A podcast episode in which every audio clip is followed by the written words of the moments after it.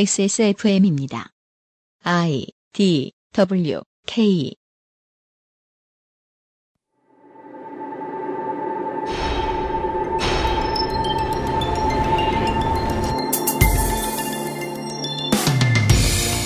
누군가에 대한 불신은 여러 가지 원인에서 비롯됩니다. 밝혀진 거짓말 때문일 수도, 이해관계의 어긋남일 수도 있지만 가장 중요한 원인은 소통 부재죠. 소통이 원활했다면 웬만한 거짓말 혹은 입장의 상충도 그건 오해였다며 원만하게 풀 수 있습니다. 오늘의 이야기는 사람들이 어쩌다 한국 정부에 대한 불신을 가지게 되었는가 하는 것입니다. 2016년 9월 네 번째 목요일에 그것은 알기 싫답니다.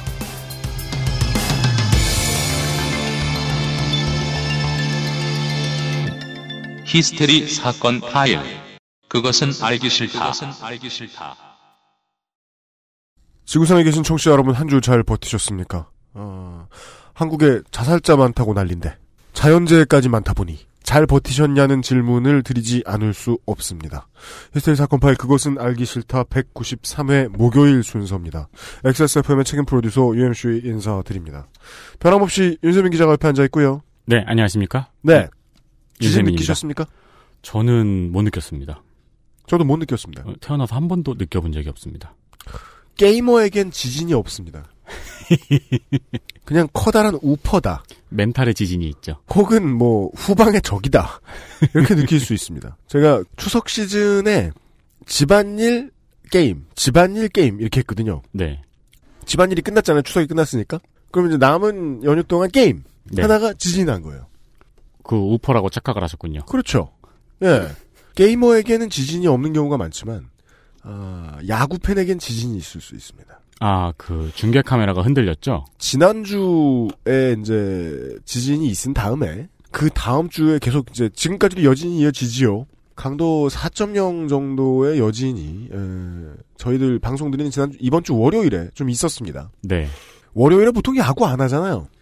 그 잘 모르시나 봐요. 여기 안에 계신 분들이 다. 아, 잘 예. 모릅니다. 아, 월요일에 보통 야구 안 하는데 지금 밀린 시즌 나머지 빨리 해결하느라 야구를 하거든요. 네. 사직구장에서 열렸던 롯데자이언츠와 넥센이어로즈의 경기 중에 포수석과 투수 등판을 정면으로 비추는 메인 카메라 마치 음악 중심 카메라처럼 흔들렸어요. 네, 그렇더라고요.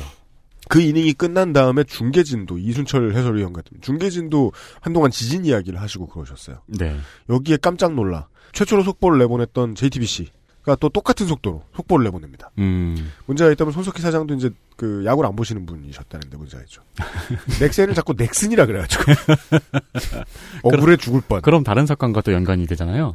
어, 그 지금 청와대에 계신 분이요. 아, 네, 그렇죠.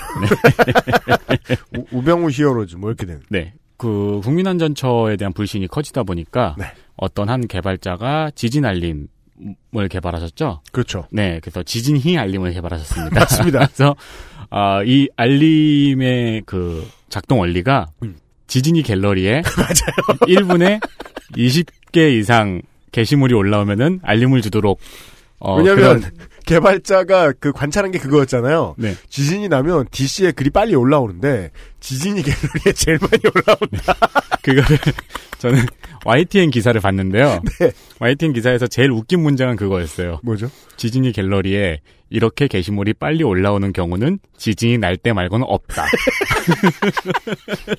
지진이 무시바람. 네.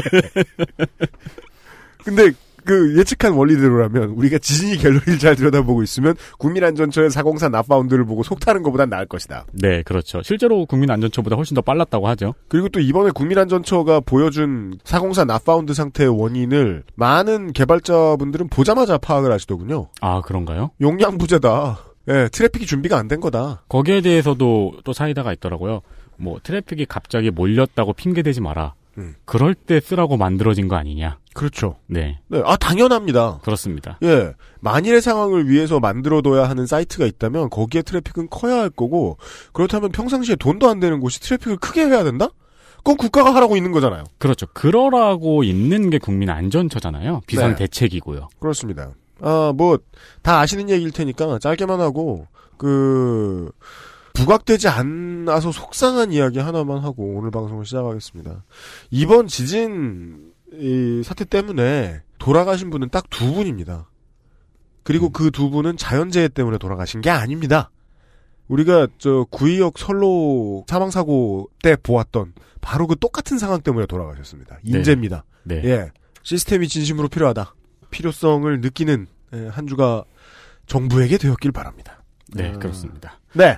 그리고 오늘은 이게 이렇게 일이 안 돌아가면 말이에요. 네. 음, 원래 이제 다른 나라면 아, 그 나라의 대표자들을 내려보내요. 현장에.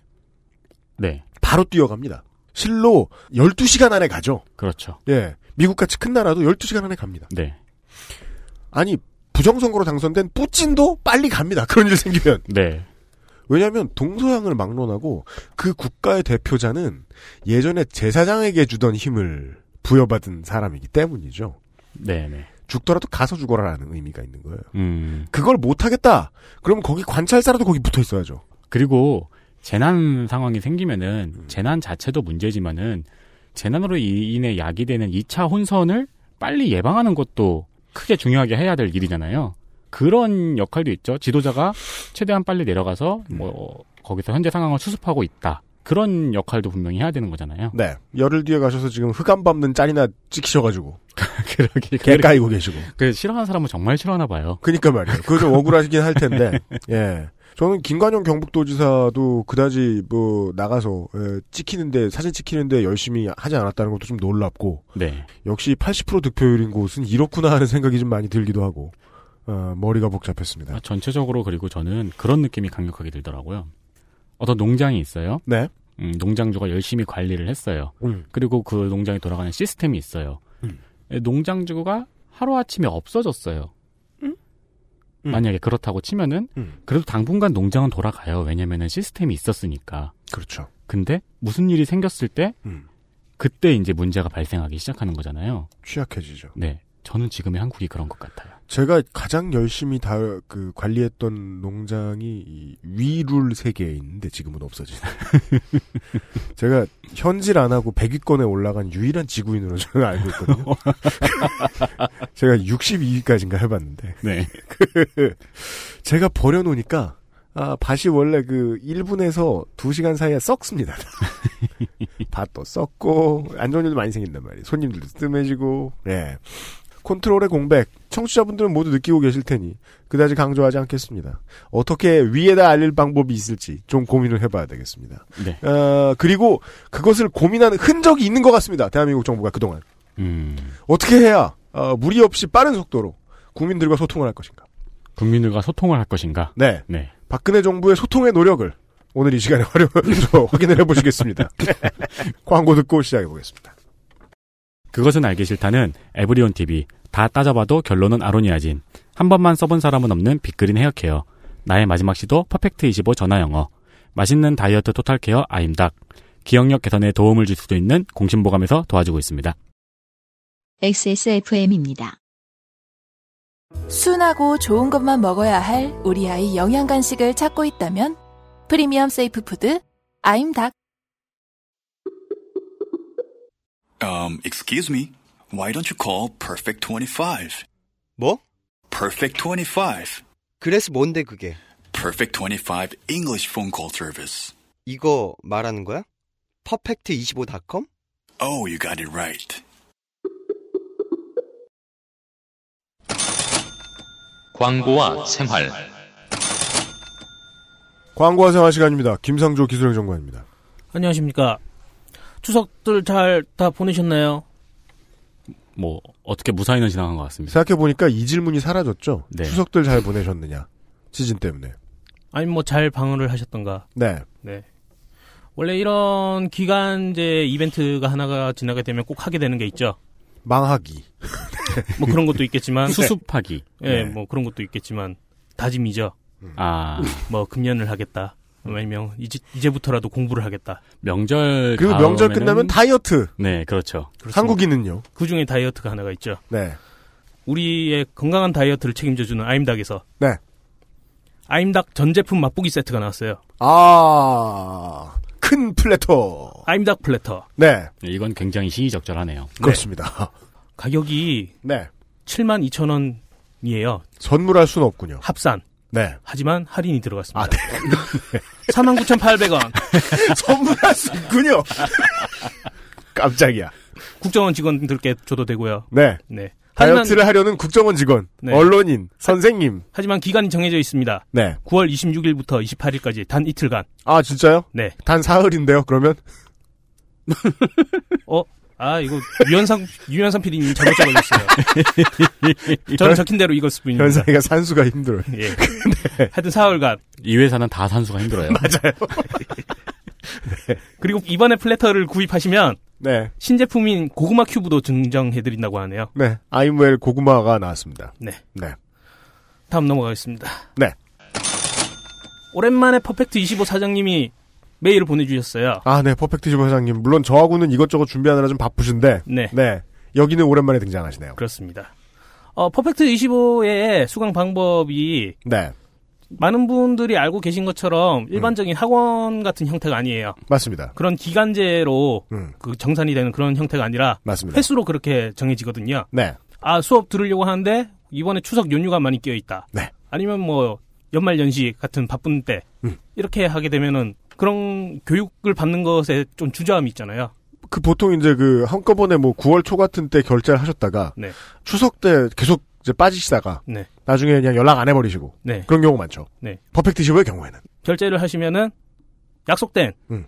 횟수만큼은 무조건 강습을 해드립니다. 네. 음. 그러니까 한 달 이런 거 상관없이 네. 뭐 20회 예를 들어 20회라고 한다면은 20회를 어, 채우는 거죠. 네, 그 아무리 늦어져도 그 회차는 남아 있는 거죠. 그렇습니다. 미리 이야기가 된다면요. 음, 제가- 그 2000년부터 네. 2003년까지 도장을 찍었던 역삼동의 땡땡웨이 어, 샌드위치 네. 있었어요. 네. 예. 그래서 그거를 이제 지갑에 꼭 넣어놓고 다니다가 2009년에 그게 지갑에 몇 년 동안 있었던 건가요? 10년이죠. 제가 전 그렇게 오래된지 몰랐어요. 왜냐하면 사람의 인생은 모두 바쁘잖아요. 언젠가 써야지 이러다가 10년이 된 거예요. 그 2009년에 가, 져갔어요 심지어 그땐 별로 안 바쁘시지 않았나요? 근데 이사를 멀리 가고 이러는 그러니까 그뭐 핑계는 붙이다 보면 말이죠 사람이 그 가지고 갔더니 알바가 깜짝 놀라면서 이 그 고문서 같은 쿠폰을 보더니 사장님을 찾는 거예요. 사장님이 어 푹 하시더니 드리라고. 그래서 그 말이 그 단어가 되게 인상적이어서 아직 기억. 아무거나 드려. 그래서 저는 당당하게 거기서 15인치 안 시키고 30인치 시켜가지고 오. 생일 파티급으로 처먹고 났다. 그건 허리에 두를 수도 있잖아요. 실제로 지금도 제 허리에 둘러져 있을 거예요. 아, 그렇게 고객을 기다려주는 업체. 음. 고마운 일이죠. 그런 부분 때문에 퍼펙트 25에서 사연을 보내셨어요. 네. 김세땡님 네. 수업 1회를 남겨두고 홀딩하셨는데 음. 죽을 때까지 1회 해드리기 위해서 기다리겠다고 합니다. 이분을 위해서 회사 망하지 않겠다. 네. 그리고 그 알실의 열혈 팬이라고 하셨던 음. 윤여땡님 네. 수강이 18회 남아 있다고 하네요. 부자, 부자. 저런 사람들 제일 싫어. 예, 리다 쌤이 기다리고 있다고 합니다. 네.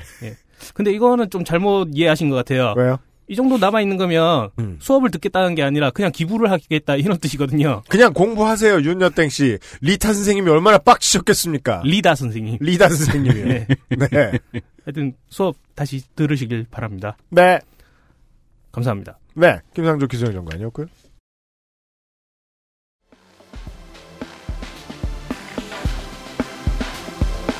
슬로우 뉴스와 함께하는 시사 되새김질.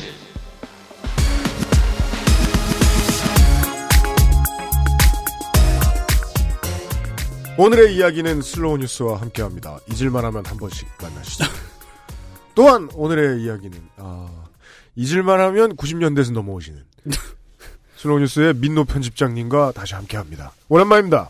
아 정말 오랜만입니다. 네. 예. 사실 뭐 이 비밀이었는데 어, 지난주에도 살짝 등장하시긴 하셨지만 본인도 모르시는 사이에 아 그래 그랬나요? 네.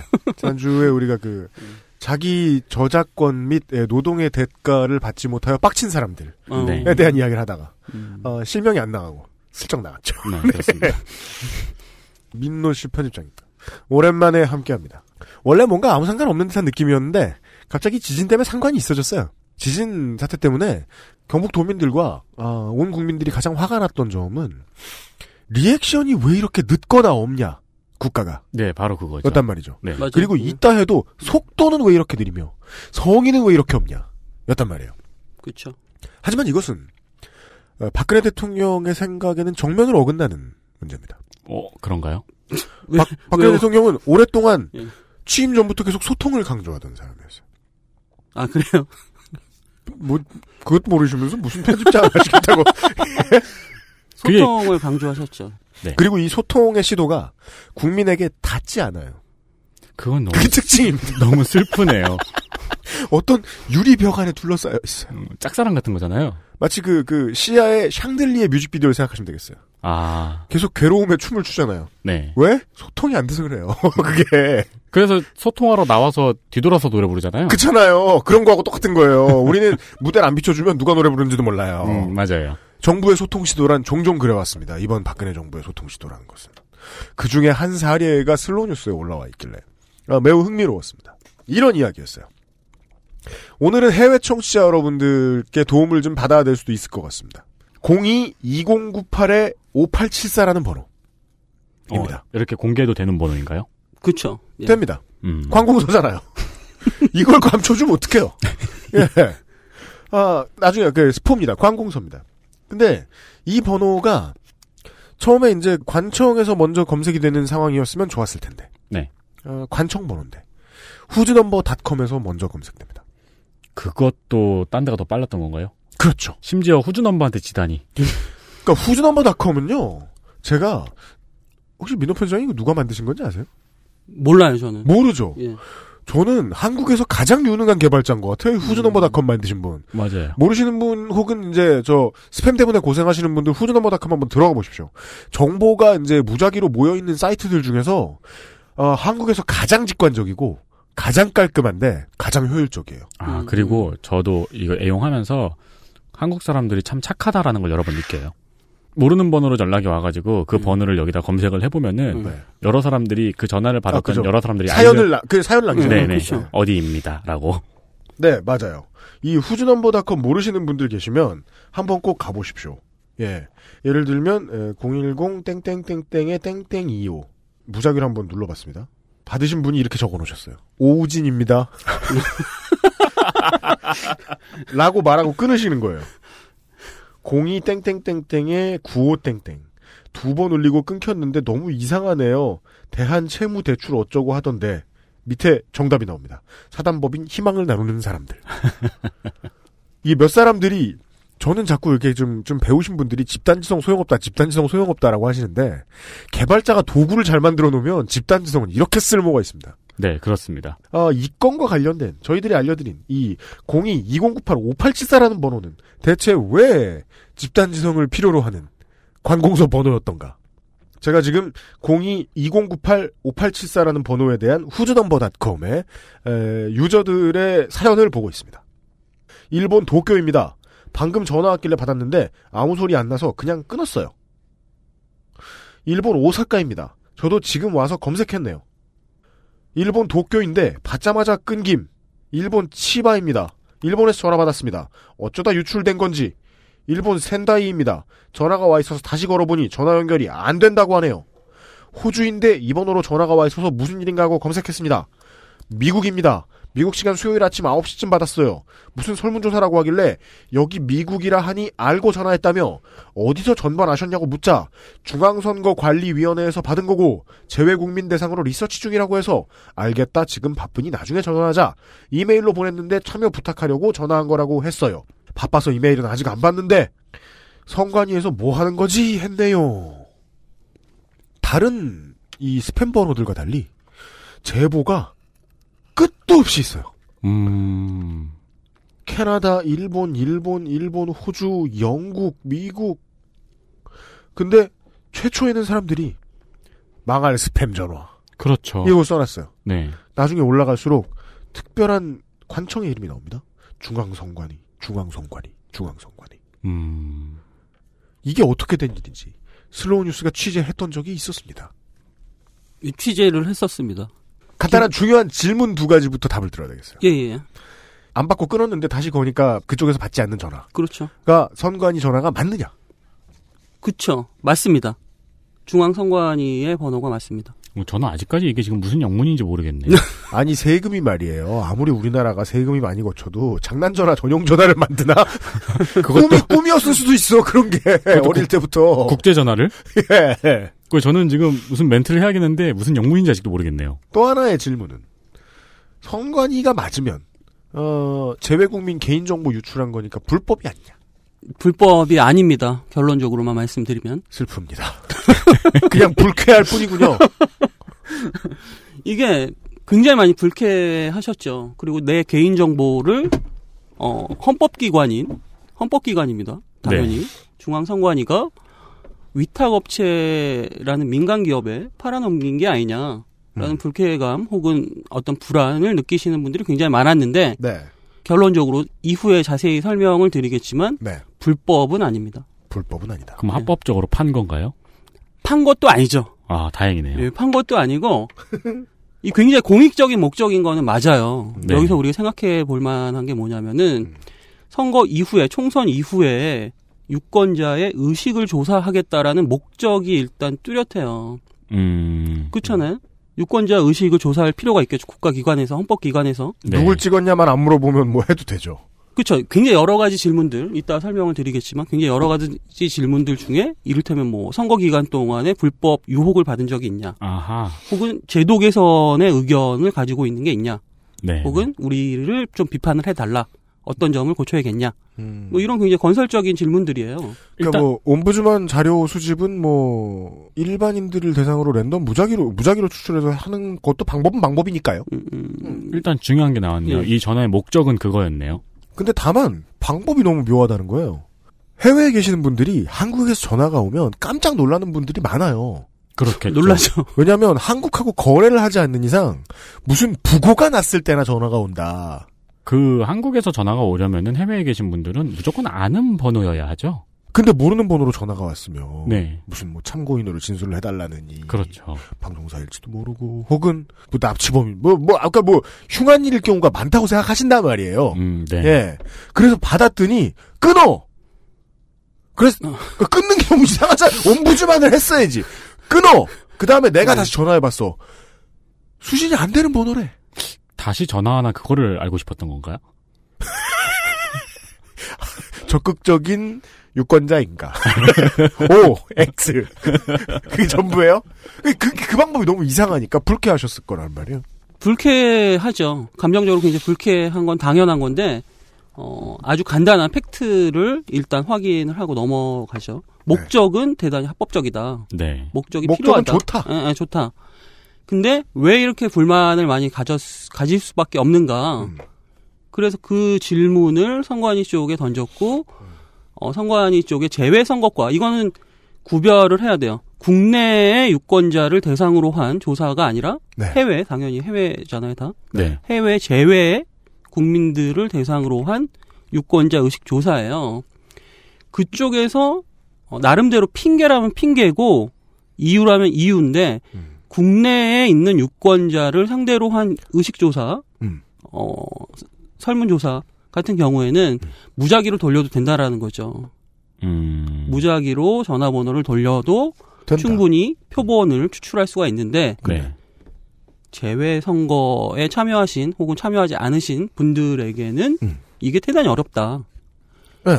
이 이유는 타당하기도 한 것 같기도 해요. 예. 그, 그렇지 않나요? 중선관위의 재선거가하고 이제 민노 편집장님이 직접 인터뷰를 하셨는데, 네. 그렇죠. 그러니까 의식조사 차원에서 진행한다는 의도가 또 괜찮다. 심지어 사업의 근거 규정도 있대요. 개인정보보호법 18조 2항 4호래요. 통계나 학술 목적으로 특정인을 알아볼 수 없는 방식으로 여론조사를 할 수 있다. 여기에 대해서는 근데 또 이론을 갖고 있는 활동가, 정보 전문가들도 있어요. 개인정보에 관련된 그렇습니까? 활동을 하시는 전문가들도 있습니다. 그러니까. 음. 대체로 제 법률가들은 변호사한테 물어보니까 이 정도는 타당한 근거 규정일 수도 있겠다. 이게 의견이 좀 갈려요. 음, 음. 음, 음. 하지만 전체적으로 이렇게 큰 문제라고 보긴 어렵다. 그렇죠. 명확하게 이게 문제라고 지적하기는 어려울 것 같다가 음. 중론입니다. 근데 일단 제가 처음에 말했던 얘기는 그거였잖아요. 개인은 불쾌하다. 그렇죠. 불쾌하죠. 예. 음. 심지어 못 받으셨는데 전화 다시 거신 분들은 그냥 이거 뭐 해외에도 대출 전화 들어오냐 음. 정도로 생각하실 수 있을 것이고 이게 이 답변도 좀 이상했어요 저는 어떤 답변이? 개인 정보를 사전에 알고 시작하는 경우도 있고 랜덤으로 진행하는 경우도 있다. 음, 그렇죠. 그게 아까 제가 말씀드렸던 예. 제외 국내, 국외 국내. 국외 국내의 차이인 겁니까? 그렇- 그거는 그렇습니다. 참 이거는 뭐 기분 나쁜 분이 전화하셔도 뭐 시원한 답을 들을래야 들을 방법은 없네요. 근데 이제 일반적으로 음. 국가는 말이에요. 국가가 직접 갤럽을 운영하는 경우는 어느 나라에도 없는 편입니다. 그렇죠. 갑자기 다급하게 갤럽 형태로 만들자고 공무원들을 이렇게 어, 놀고 있는 공무원들을 끌어당겨다가 그냥 뭐 전화 몇 개 받게 할 수는 있는데 전문적인 갤럽을 운영하는 공사 형태로 운영하는 국가는 별로 없어요. 제가 알기로는. 그렇죠. 이 무슨 소리냐면 이런 거 설문조사 하려면 웬만하면 외주 준다는 거죠. 그렇습니다. 예. 외주 준 거죠. 이것도 여기는. 외주 이슈예요 지금. 예. 글로벌 리서치라는 회사에 음. 공개 입찰을 통해서 입찰액은 4천만 원이라고 합니다. 담당자 이야기를 들으면 4천만 원. 음. 4천만 원이니까 표본 집단은 2,100명이에요. 2,100명의 응답을 일단 받아야 돼. 선관위는 음. 그러기 위해서 자신이 갖고 있는 해외에 있는 분들의 유권자 자료 그리고 그 자료 외에 또 민간 기업에 있는 합법적으로 수집한 자료이어야겠죠, 당연히. 네. 그 자료를 활용해서 2,100명을 채워야 되고 네. 2,100명의 어떤 여론조사를 이끌어내기 위한 입찰액, 음. 우리 세금이 들어간 4천만 원. 4천만 원이라는 거죠. 그래서 이 뭐 4천만 원이라는 비용이 누군가에게는 대단히 비싼 혹은 내 세금을 이렇게 써도 되나라는 생각을 가질 수도 있겠지만 음. 유권자 의식 조사라는 공적인 목적을 위해서 비싼 공- 돈이라고 못 말해요. 제가 판단하기엔 아주 비싼 돈은 아닌 것 같아요. 그러니까 그게 비싸고 말고 해서 띠꺼울 상황은 그거는 아니죠. 안 중요한 예, 것 예, 같아요. 예. 그 여기서 굉장히 여기에 전화에 대해서 불쾌감을 굉장히 극도로 느끼는 주변 분들이 있었거든요. 제 해외에 계신 제 왜냐면- 친구분들. 자유인들은 음. 그게 싫은 거죠. 세금을 얼마 썼든 간에. 그리고 또 랜덤이라고 말하는 것도 좀 미덥지가 않은 게 전화번호와 이메일을 보냈다, 전화 걸고 보냈다. 이건 특정인을 특정한 거잖아요. 그 이슈가 아까 좀 전에 그 근거 예. 규정의 이슈입니다. 그 해석에 관한. 어. 오병일 활동과 같은 경우에는 전화번호와 이메일이라는 네. 것은 개인을 특정한다. 특정하기 때문에 그게 근거 규정이 될 수 없다. 이렇게 해석을 하고 계시죠. 그렇잖아요. 그러면은 성관이가 오병일 활동가의 해석을 맞다고 가정을 해보면 그럼 성관이는 그렇게 반항할 거 아니에요. 불법이 되는 거죠. 아니다. 너네 그 바카라 이메일 못 받아봤냐? 그걸 랜덤으로 뭐 받는 것 같지 않냐? 근데 여기에 대해서 성관이는 그럼 무엇이라고 어떻게 얘기를 음. 하느냐 이런 해석도 있다고 제가 질문을 드리면 성관이는 아 그런 해석도 있다는 건 안다 하지만 여론조사를 전화번호 혹은 이메일을 통하지 않고 그럼 어떻게 하냐 그 방법을 나한테 알려달라 제가 대답하기 대단히 힘든 항변이었죠 성관이 그 원래 논리적인 대화하다가 가장 받아치기 어려운 형태의 레토릭이 그럼 난 어떻게 해요잖아요. 이거 근데 약간 일리가 있긴 있어요 전화번호나 넘어가신 거야 입장님이 진 거야 진 아니, 거. 전화번호나 네. 이메일을 통하지 않고는 광범위한 여론조사가 굉장히 현실적으로 어렵긴 하죠. 그렇지 않겠습니까? 가장 의심스러운 부분은 그거라는 거예요. 한글을 알아들으며 음. 그러니까 한국말을 알아듣고 이메일로는 한글을 읽을 수 있는 음, 음. 그런데 이 사람이 유권자라고 볼 수도 있는 정도로 압축돼요. 그리고 그는 한국에 사는 사람이 아니어야 돼. 어, 그렇죠, 그렇죠. 얼마나 된다고 이거 특정 안 하면 어떻게? 근데 이를테면, 이를테면 뉴욕주에 유권자 사무소가 있는, 유권자를 획정하는 행정 지역이 있는, 네. 뉴욕주에 있는 이를테면 abc 골뱅이 gmail.com. 네. 이 특정이 된다, 안 된다를, 이건 해석상의 문제인 것 같아요. 그래요. 특정이 그러니까 안 될 수도 있긴 있다는 겁니까? 제가 해석하기에는 이 정도로는 저는 특정 그러니까 이메일은 개인 정보가 확실히 맞아요. 네. 당연히 개인 정보잖아요. 이름이나 네. 자기 전화번호나 네. 이메일 정보나 이런 음. 것들은 개인 정보가 맞지만 이것으로 명확하게 이제 식별된다고 할 수 있는가? 그 근거 규정상 음. 이것은 어떤 해석의 문제이긴 하죠. 선관위 쪽에서는 어떤 답변을 또 하냐면은 우리는 이것이 근거 규정이 된다고 생각하지만 음. 우리가 규율하는 선관위가 규율하는 법은 아니기 때문에 음. 네. 개인정보보호법이 어, 우리 법은 아니다. 어. 그렇죠. 우리 관할에 있는 법은 아니다. 쉽게 어, 말해서 어, 어. 비유하면 음. 그렇기 때문에 이것은 유권 해석은 아니다. 내 그렇죠. 개인의 견해다. 음, 그렇죠. 그렇게 얘기를 하시죠. 그 그렇다면 그 관건이 되는 부분은 그거겠네요. 전화 받은 자연인은 불쾌해. 그렇습니다. 근데 그 그래서 나는 특정받은 기분이야. 왜냐면 내가 받았거든. 음. 그렇죠. 나 내 번호를 어떻게 알았지? 음. 그런데? 이거죠. 이제 그 리서치를 맡긴 업체의 입장이 중요한데 리서치를 맡긴 음. 업체의 입장에서는 너는 특정당한 것 같지만 우리는 뭐 스테이트로 줄이고 한인 사회임을 알 수 있는 어떠한 또 필터를 넣어서 그걸로 거르고 여러 가지 필터를 사용해서 걸러서 당신일지도 모르겠다고 음. 골랐지만 결국 마지막엔 랜덤이었다라고 항변한다면 특정을 했다는 범위가 법적으로 논란이 될 수 있네요. 그렇죠. 예. 그건 굉장히 디테일한 부분이에요. 여기서 근데 가장 큰 쟁점이라고 할 수 있는 것은 내가 굉장히 감정적으로 불쾌하다. 불쾌하다라는 건 개인적인 거잖아요. 네. 근데 이것은 국가의 굉장히 중대사인 선거와 관련된 공익적인 여론 조사다. 네. 이 당위가 있잖아요. 네. 이 두 개가 충돌하면은 이익이 충돌하는 경우, 경우잖아요. 공익과 그럼요. 개인의 어떤 권익과 네. 이게 충돌하는 경우에는 당연히 개인의 어떤 권리가 제한될 수 있어요. 이게 이게 대전제이긴 해요. 음. 그럼에도 불구하고 여기서 미묘한 것, 여기서 되게 흥미로운 점은 음. 그렇게 불쾌한 제외 국민들의 심정이 음. 100% 이해가 된다라는 거죠. 당연합니다. 왜냐하면 대한민국 정부라는 게 개인 정 개인 정보를 음. 지금까지 다뤄왔던 방식, 음. 지금까지 그것들을 취급했던 방식에 대해서 너무나 너무나 많은 불쾌한 분노할 만한 음. 재료들을 축적해 왔거든요. 그건 그러니까 개인의 그게 의심스러운 거예요. 개인의 음. 책임이 아닌 거죠. 이게 평소의 애티튜드가 전승돼서 내려온 어떤 형태일 것이다라고 보이는 거죠. 그러니까 국가를 신뢰할 수 있었다면 선관위라는 이름을 신뢰할 수 있었다면은 이런 불쾌한 감정들이 폭발하지도 않았을 거고 음. 여기서 또 디테일하게 지적해야 되는 부분은 선관위가 네.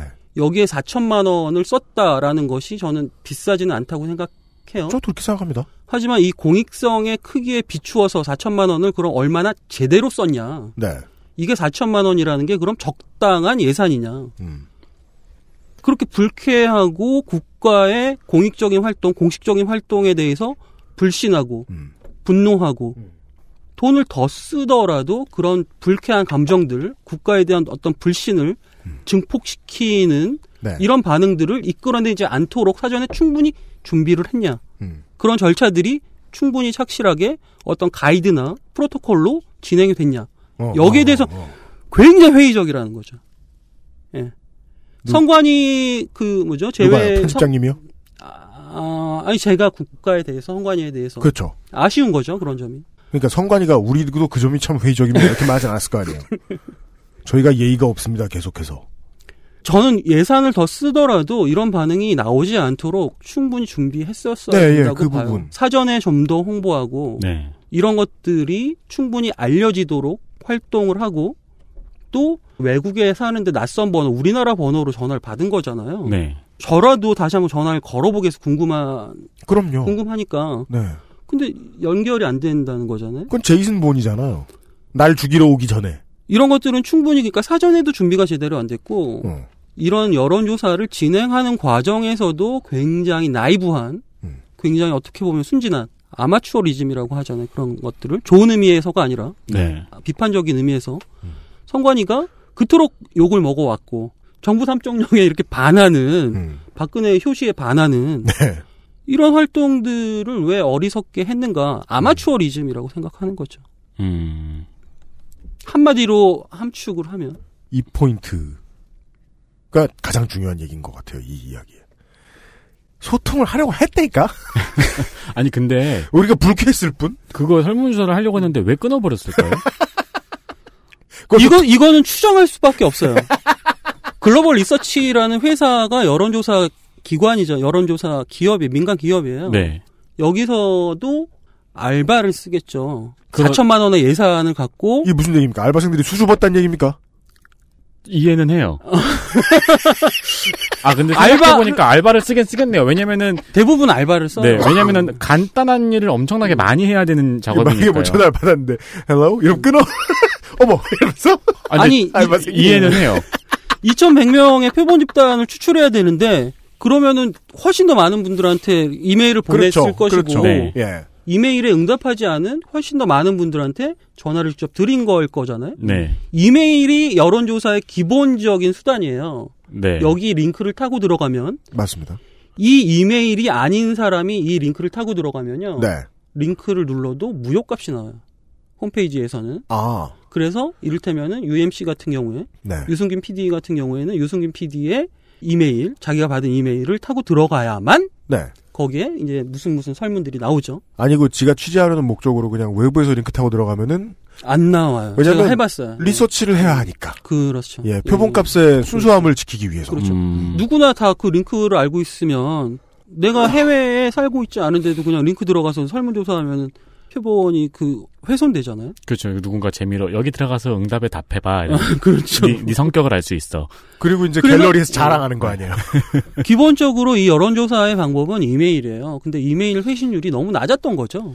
그렇기 때문에 네, 이메일로 그래서 아, 이메일 보냈는데 확인 안 했냐? 라고 전화를. 글로벌 리서치에선 전화를 했던 거죠. 그게 사달이 났는데 네. 사달이 난 이유를 추정을 해보면 이 예산의 규모에 비추어서 음. 분명히 알바를 썼을 것으로 강하게 추정을 하고 알바생들이 이 여론조사의 방법에 대해서 충분히 숙지하고 있지 못하다. 그 방법에 대해서 국가 시책의 아마추어리즘이 이 알바생의 엉성함으로 갑자기 승화되어 나타나는. 근데 그것도 알바생만의 책임으로 물을 수 없는 것이 음. 알바생은 책임 없어요 원래 이럴 때. 네. 그래서 시킨 대로 알바예요. 했을 거니까 아 그리고 제가 이해를 하는 게 음. 20대 초반에 음. 그 왜 음. 아웃바운드 아르바이트 같은 거 하잖아요. 어 전문용 아웃바인 네. 네, 네. 전화해가지고 뭐뭐 이런 거 투자 뭐 이런. 그러니까 나는 그게 무슨 뜻인지도 몰라요. 그냥 준 거 읽는 거예요. 음. 그렇습니다. 네, 근데 그거를 처음 할 때 이 굉장히 떨려요. 아 그래요. 왠지 받, 네. 그럴 수 있죠. 자마자 욕할 것 같고 그렇죠. 맞아요. 네, 너 누구냐 그럴 것뭐 같고 네네네. 그래가지고 처음 한두 전화는 이렇게 두근두근하면서 신호가 가다가 받으면 나도 모르게 끊어버리거든요. 그런 것이 몇 통 있었을 것이다. 그러, 그래서 제가 아까 이해는 한다고 이야기를 한 거예요. 그분들은 기본적으로 이 업무에 전문화된 인력이 아니에요. 전혀 아닌 아닐 거죠. 것으로 네. 강하게 추정합니다. 제가 뭐 다 어떻게 그 거기까지 취재하지 정확히는 아실 못했, 수 없지만. 못했지만 네. 강하게 추정을 해요. 왜냐하면 대부분 그런 방식으로 하거든요. 네. 음. 여론조사 기관에서. 아 근데 3일 있으면 부끄러움은 없어지거든요. 음. 어 그렇죠. 기계적이 되죠. 네, 네. 그다음부터는. 그럼 3일 뒤부터는 이제 제대로 받으신 거고. 뭐 근데 3일 뒤에 새로 오신 분도 있겠죠. 그 앞에 하신 분들은 이제 후지 넘버에 이제 남겨주신 거죠. 음. 끊었다고. 그렇습니다. 아니 근데 그 사이 알바가 또 바뀌면 성공. 그죠. 네. 도망가면 옥천 여기가 옥천이구만 이러면서 그렇죠. 도망가면 그러면 이제 또 새로 부끄러우신 분이 오잖아요. 이게 사안 자체는 굉장히 단순한 사안이에요. 그렇잖아요. 네. 해외에서 전화가 왔는데 모국에서 전화가 왔죠. 한국에서 전화가 왔는데 성관이라고 하지만 나는 그걸 못 믿겠다. 전혀 못 믿죠. 그러니까 그이 부분은 알바생이 잘할 일이 아니라 음. 컨트롤 타워에서 하청업체한테 계속 결과물이 이상하다라고 뭐라고 할 부분이잖아요. 근데 그 부분도 제 질문을 했죠. 관리 감독이 그럼 중요하잖아요. 그쵸. 원칙과 관리 감독과 가이드라는 거. 아니 그리고 기본적으로 일을 줄 때도 제안서에 적혀 있어야 되잖아요. 음, 그러니까 이 하청 받은 업체에서도 음, 어떤 식으로 진행하겠다라고 성관이한테 보고를 하고 음. 성관이가 그걸 보고 판단해서 일을 줘야 되는 거잖아요. 그 과정이 생략돼 있을 가능성이 높다는 거군요. 그렇죠. 그 어떻게 질문 제가 정확히 어떻게 질문해? 성관위에서 개인정보 수집 방법을 관리 감독하지 않냐라고 음, 물어봤고 네, 관리 감독의 부분에서 선관위가 사업을 위탁할 때 개인정보 수집에 관한 구체적인 방법까지 지정해 주는 것은 아니다. 뭐 어쩌라는 거예요. 그 그리고 제가 아까부터 궁금했던 게 있는데 네. 지금 계속 이야기를 못 따라가고 있는 느낌이 드는데 네. 대체 이 개인 정보는 어떻게 수집된 개인 정보인가요? 어, 해외에서 아, 그걸 설명해 주셔야 될 것 같네. 예, 예. 아주 간단하게 설명을 드리면 제외 그러니까 외국에 계신 외국에 계신 우리나라 제외 선거인단이 네, 선거를 하기 위해서는 필요한 정보들을 몇 가지 제공을 해야 해요. 아, 네. 해야 됩니다. 네. 예. 재외국민 유권자 본인이 그렇지, 그렇죠. 네. 음. 그 정보를 선관위가 보유하고 있죠. 그 답에 의하면은 이 선관위와의 이제 인터뷰에 의하면은 재외국민의 유권자 수가 98만 명 정도로 파악이 되고 이 중에서 신고 신청하신 분들의 규모가 15만 명이다. 이 신고 신청의 개념. 그렇습니다. 그러니까 이거는 뭐 우리가 부재자 투표할 때 네. 내는 개인정보 같은 거라고 생각을 하면 예, 그렇게 되겠네요. 생각하시면 딱 맞아요. 네. 그럼 이거는 선관위만 가지고 있는 개인정보네요. 그렇죠. 선관위 안에서만 쓰일 수 있는 개인정보고. 선관위가 자기 사업에 필요한 부분, 아까 말씀드렸던 개인정보보호법 네. 그 조항, 그 근거 규정에 어, 부합하면은 제공도 가능하죠. 음. 여기선 제공한 경우니까. 네. 근데 예. 어 우리가 그 체크하는 수도 없이 체크하는 그 안 읽어보고 체크하는 그 개인정보 규정에는 네. 타인에게 주는 것에 동의하냐는 체크도 분명히 있어야 되지 않나요? 그 부분도 저희 편집팀들 또 관련 분야 전문가들과 제가 논의를 해봤어요. 네. 어떤 분은 A라는 전문가는 재외 선거를 하기 위해서 제공하는 선관위 측에 제공하는 정보에 혹은 한 줄 더 넣어서 네. 이 정보는 음. 뭐 여론조사, 국민 유권자 의식조사에 여론조사에 쓰일 수 있습니다. 네. 이 한 줄을 넣으면은 법률적으로 해결되지 않을까라는 의견을 주신 분도 있었어요. 음. 음. 그러면 해결될 수 있을 것 같잖아요, 왠지. 근데 그 문정은 저는 조금 미심쩍은데요. 저는 왜죠? 거기에 대해서 굉장히 반대하는 의견이었는데 왜냐하면은 어. 국내 유권자가 그런 문장을 그런 문장에 승낙을 해야만 투표를 할 수 있는 건 전혀 아니거든요. 그렇잖아. 아, 그럼 국내인과 제외 국민을 차별하는 게 되죠. 그렇죠. 예, 예. 그게 바로 그런 거예요. 음. 그럴 필요가 없는 거죠. 그래서 제3자에게 제공을 해야 할 때는 음. 그 당사자에게 네. 승낙을 받아야 원칙이긴 하지만 아까 음. 말씀드렸던 그 근거 규정 개인정보보호법의 근거 규정들은 네. 음. 거기에 대한 예외를 규정하고 있는 거죠. 그러니까 이 몇 가지 규정들과 몇 가지 예외들 때문에 일이 아주 엉성해졌다는 게 참 특이하다는 겁니다. 음, 그러네요. 예. 어, 그 외에는 이제 윤세민 기자가 이해해주는, 어, 음. 알바들의 부끄러움이 있었고. 이게 굉장히 신기한 게 그 저기 편집장님이 예. 굉장히 멋있는 표정으로 말씀하시는 어려운 말들 있잖아요. 네. 그 말들에 대한 결과가 알바들의 부끄러움으로 나온 거잖아요, 지금. 네, 그, 그 양반이 아까.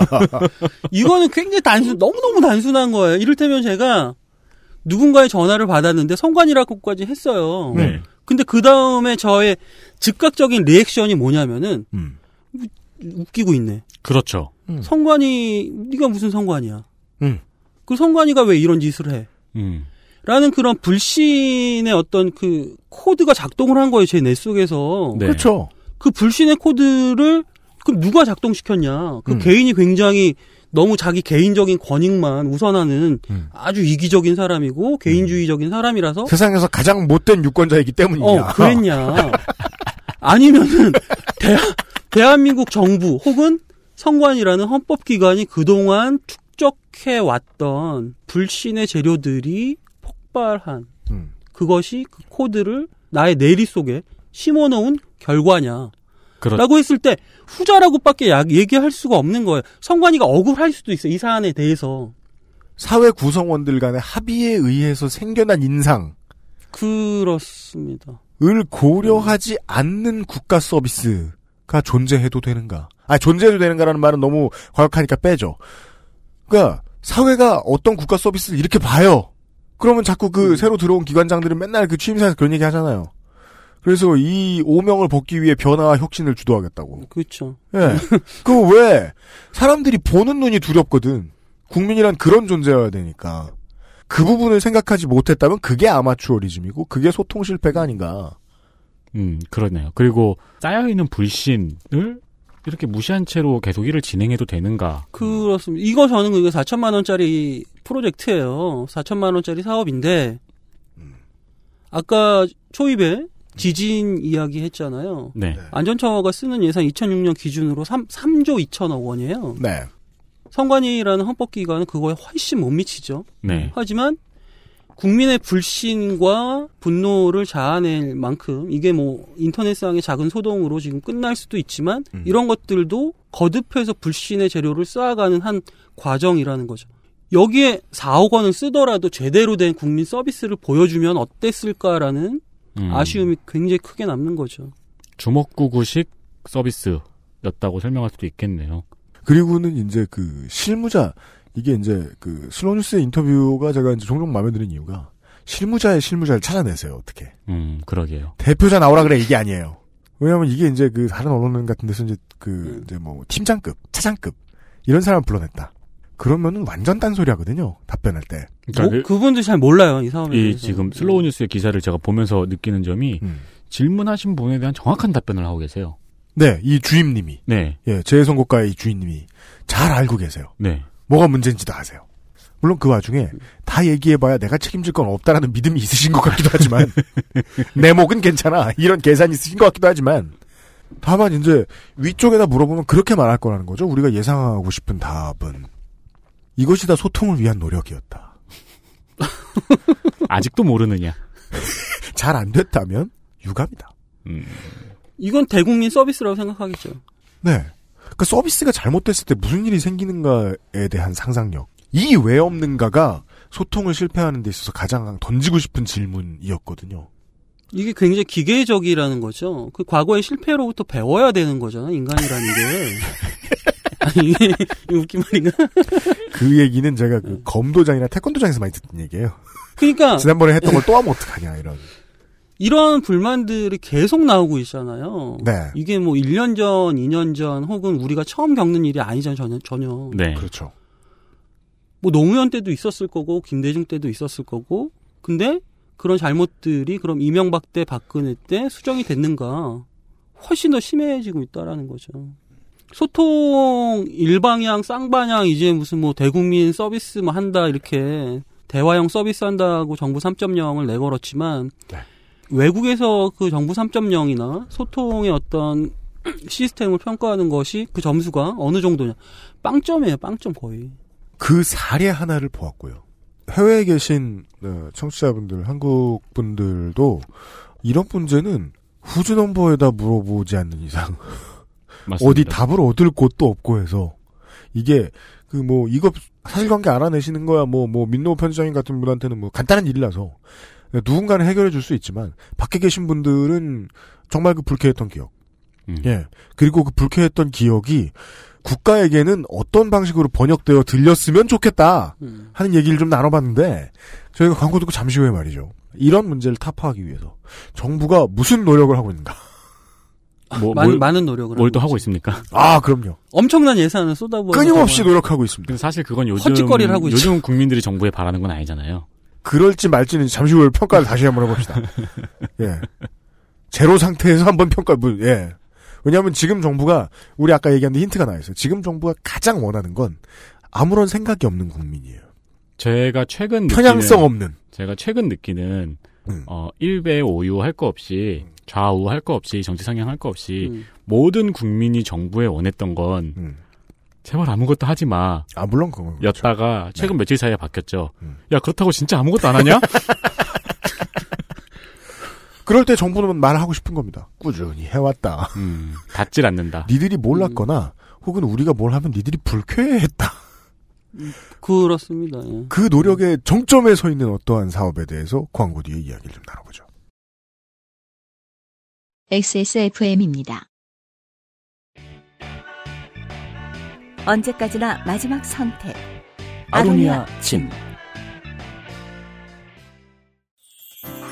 공신보감은 식약처로부터 기억력 개선 기능을 인정받은 건강기능식품입니다. 기억력이 개선된다는 것을 어떻게 알 수 있었을까요? 인체 적용 시험을 통해 공신보감을 섭취한 사람들이 기억력 개선에 도움을 받았다는 사실을 증명하였습니다. 공신보감과 함께 소중한 기억을 오랫동안 간직하세요. 공신보감이 기억력 개선에 도움을 줄 수 있습니다. 그러니까요. 제가 iOS 10 업데이트하고서 이 물건을 들었더니 왜 나를 쳐다보는가 이 자식이. 음. 예. 그걸 생각하기 위해서 내가 iOS 업데이트를 했다는 사실을 기억하는데 시간이 한참 걸리는 거예요. 아 하지만 늘 두근대는 일이긴 해요. 업데이트요? 네. 그래서 저는 iOS 업데이트 할 때마다 네. 약간 그 기분 느끼고 싶어가지고 네. 배경 화면을 기본 화면으로 잠깐 바꿔놓거든요. 아. 지구? 네 그런 걸로. 그래서 그, 그, 예, 최근에 유행한 말이 있죠. 예, 니 키스 덕분에 업데이트했어. 그러니까 키스에 지지 않기 위해서 키스하기 전부터 켜지는 애플의 섬세함. 아, 우리는, 예, 박근혜 정부의 섬세함에 대해서 이야기하기로 했어요. 네. 네. 얼마나 열심히 소통을 준비해 왔는가에 음. 대한 이야기를 하기로 했어요. 너무 열심히 준비하다 보니까 기력이 남아서 소통과 관련된 페스티벌을 했어요. 정부가. 그런가요? 2016년 6월 20일에 심지어 코엑스에서 했어요. 코엑스가 말이죠. 아마 뭐 관도 큰 거 빌렸을 텐데 큰 놈은 뭐 하루 빌리는데 뭐 한 3, 4천만 원 합니다. 어. 예. 어, 그래요? 더 비싸졌을 겁니다. 저 제가 마지막으로 알아본 게 10년 전이니까 비싸졌을 거예요. 아, 10년 전이면 지금 훨씬 비싸겠죠. 그렇죠. 서울 코엑스에서 예, 2016년 6월 20일에 정부 3정명 국민 체험 마당을 했어요. 그거를 국민이 체험해야 돼요? 그리고 꼭 그 마당에서 해야 되는지도 모르겠습니다. 굳이 그렇게 앱을 만들어 놓고 오프라인에서 한다. 물론 팀쿡처럼 하고 싶었겠죠. 그럴 수도 있어요. 개발자 모임, 월드와이드 국민 체험 모임 뭐 이런 걸 하고 싶었을 수도 있어요.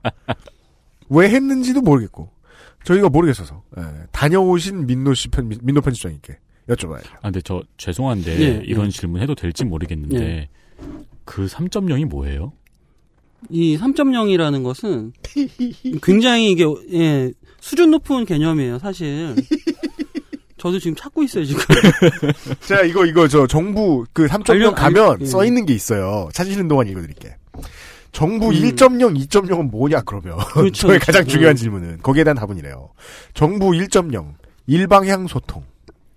어. 아, 일방적으로 홍보하는 거죠. 그러니까 이건 지나가던 왕들이 놀랄 일이에요. 음. 백성들이 하는 얘기를 안 들은 줄 알아요? 그렇죠. 정부 2. 그럼 1.0은 실체가 없다고 봅시다. 네. 정부 2.0, 쌍방향 소통. 대화, 네. 쌍방향. 네. 정부 3.0, 맞춤형 소통이래요. 그걸 구경하고 오셨어요. 이것도 고백을 해야겠는데 제가 직접 다녀온 건 아니고 개건 기자께 부탁을 아, 하고 네네네. 그 리포트를 제가 기사 속에 음. 예, 포함을 시킨 거죠. 네. 예, 저희 편집위원이 다녀오셨습니다. 거기에 나온 이 박 대통령의 기념사는 이래요. 공공정보와 데이터 개방은 민간의 창의적 아이디어와 융합하여 새로운 서비스 창출과 창업으로 이어지고 있습니다. 이게 이렇게 말했을 리가 없. 누가 번역했구만 이거. 번듯해. 구글 번역기 같아야지. 지금까지 15종의 국가 중점 데이터를 개방한 결과 연간 1조 3천억 원 이상의 사회 경제적 효과를 기대하고 있습니다. 기대하고 있는 거죠. 그리고 안종범 청와대 정책 수- 정책조정 수석의 코멘트가 있습니다. 정부 3.0은 공공정보를 적극 개방해 공유하고 기관 간 송- 소통 협력을 통해 국민에게 맞춤형 행정 서비스를 제공하며 투명하고 유능한 서비스 정부를 구현하기 위해 2013년부터 역점 추진해온 정부 혁신의 새로운 패러다임. 3.0이요. 네. 그런 거랍니다. 여기에 대해서 좀 간단히 설명을 드리면 제가 체험한 바로 네. 기사 쓰기 위해서 체험을 했을 거잖아요. 네. 그 기사를 쓸 당시를 기준으로 했을 때 정부 3.0 사이트와 지금의 정부 3.0 사이트 사이트만을 기준으로 했을 때는 굉장히 달라요. 많이 변했어요. 아, 몇 달 사이에 어, 변했습니다. 지금 3, 개월 지났습니다. 오늘 제가 방송을 하기 위해서 또 모니터링을 했을 거잖아요. 저도 봤어요. 굉장히 보기 좋죠, 그죠? 보기 좋다고 뭔 말? 왜 그렇게 보이시는지 전 알아요. 그러니까 지난번 버전을 보셨으니까 지금 그 따위 칭찬하시는 거고. 이게 눈으로 보기에는 굉장히 좋은데 실체는 뭐냐? 이거 링크를 그냥 아이콘으로 갖다 놓은 사이트예요. 그러니까 인터넷 초기에 링크 모음이에요. 링크 모음 사이트들 있잖아요. 인터넷 초기에 링크 모음 사이트. 아, 나 그 이름들 기억나는데 까먹었다. 그런 사이트예요. 예. 모바일 버전이든 뭐 PC 버전이든 상관없이 그냥 링크 모아놓은 사이트예요. 그게 그게 마- 맞추면 소, 끝이에요. 통인가요 끝이에요. 예. 누르면은 그래서 다른 정부 기관의 앱을 설치할 수도 있고 그 사이트로 이동할 수도 있지만 이 안에서 해결할 수 있는 건 거의 없어요. 어, 저 저만 이해가 안 되죠. 아, 아까- 되게 중요한 포인트는 이거구나. 그 안에서 해결할 수 있는 게 없어요. 여러분, 주소는 gov, 고번번트죠? gov30.go.kr입니다. 가면 정부 3.0 서비스 알림이라는 이름으로 이제 메인 화면이 나와요. 그리고 아이콘들이 막 있어요.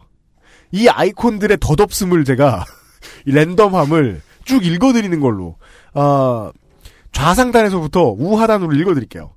일자리 찾기, 자격증의 모든 것, 직업 훈련, 상품 비교 정보, 초중등 교과 학습, 수능 강의, 학술 논문, 임신 육아, 국내 여행 추천, 농촌 체험, 건강 정보 포털, 제철 농식품 정보, 토지 건물 정보, 공연 전시, 공무원 길잡이, 생활 법령 정보, 그리고요, 어, 갑자기 지난주까지는 없던 조그만 창에 급조한 듯한 그림이 하나 생겼어요. 지진 정보. 지진 정보 그 사이트도 저 모니터링을 해봤는데 예 리뷰가 다섯 개가 올라왔어요. 네.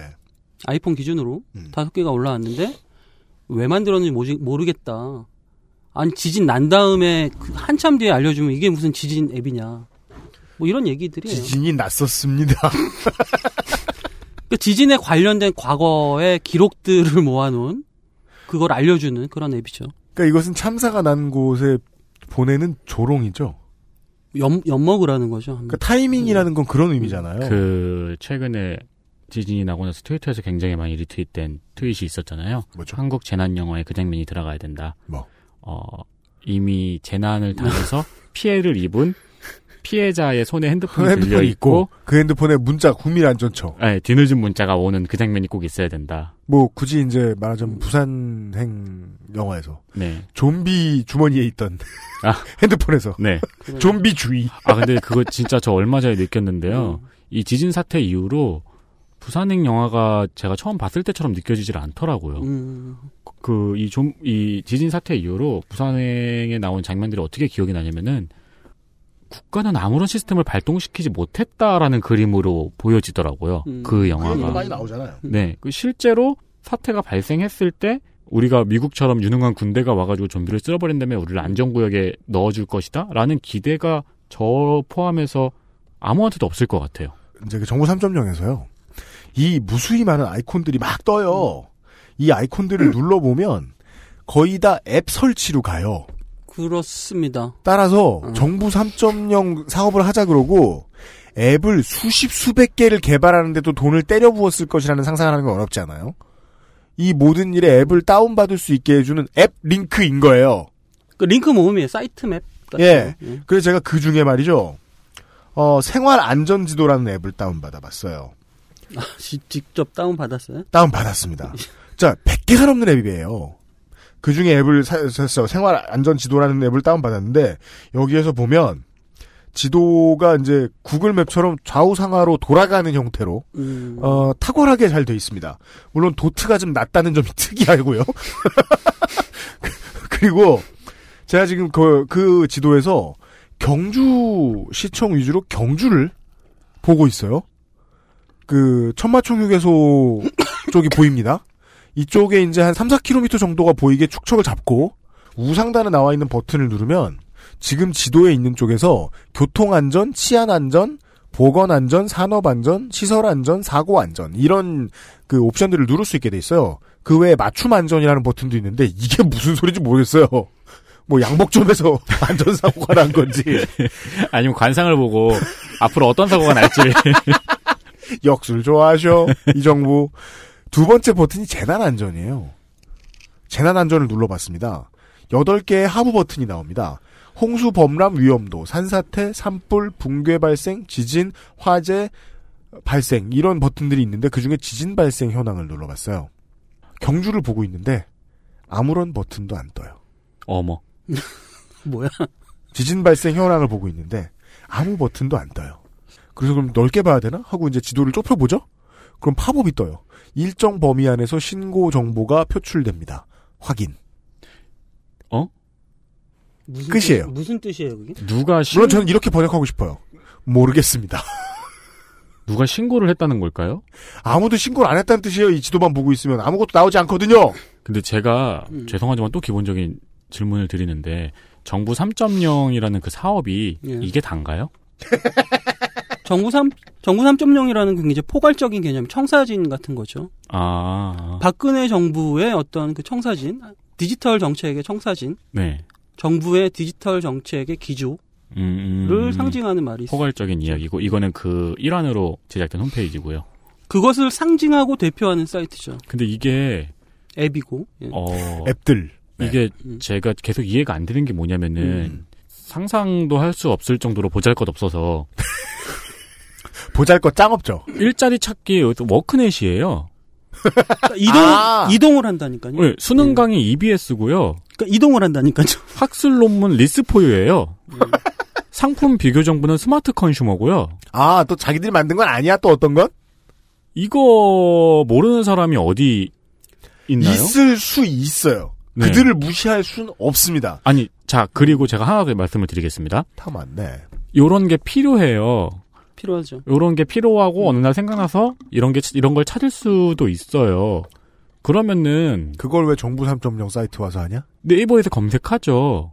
그리고 그 네이버에서 검색하는 유저 경험을 가진 대한민국 국민이 몇 프로일까를 생각을 해보면은 이런 거를 개발하는 것이 유의미한 아, 그걸 생각해야 되는군요. 행동일까요? 음. 인터넷 쓰는 사람의 80%는 그 포털을 통해서 뭘 찾잖아요. 그렇죠.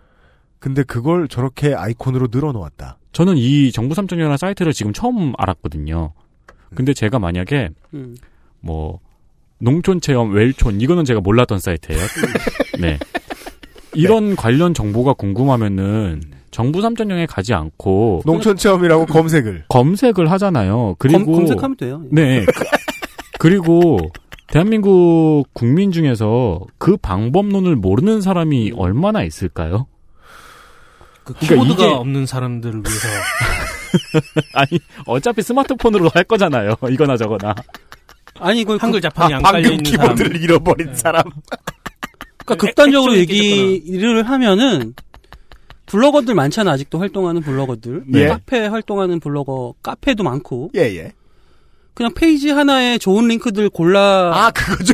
골라서 정부 3.0이라고 하면 기능적으로는 똑같아요 예, 페이지 하나에 그냥 유용한 링크들 이렇게 골라놓고 너 아플 때 어디 가라 지진 났을 때 이 링크로 가라 너 취업하고 싶으면 이 링크로 가라 기능적으로 똑같아요. 그러니까 되게 무의미한 행동이라는 거예요. 제가 하고 싶은 말은. 심지어 지금 윤세민이가 들고 있는 저 모바일 정부 3.0 화면은 어, 민노 편집장님이 처음 취재할 때는요. 그 굉장히 많이 진화한 없었어요. 상태. 네. 예. 처음에는 모바일로 들어가면 PC 화면 떴고 모바일로 PC 화면으로 그런 버튼도 없었어요. 맞죠? 맞습니다. 지금 굉장히 진화한 형태고 굉장히 세련된 형태다라고 음. 제가 확언할 수 있습니다.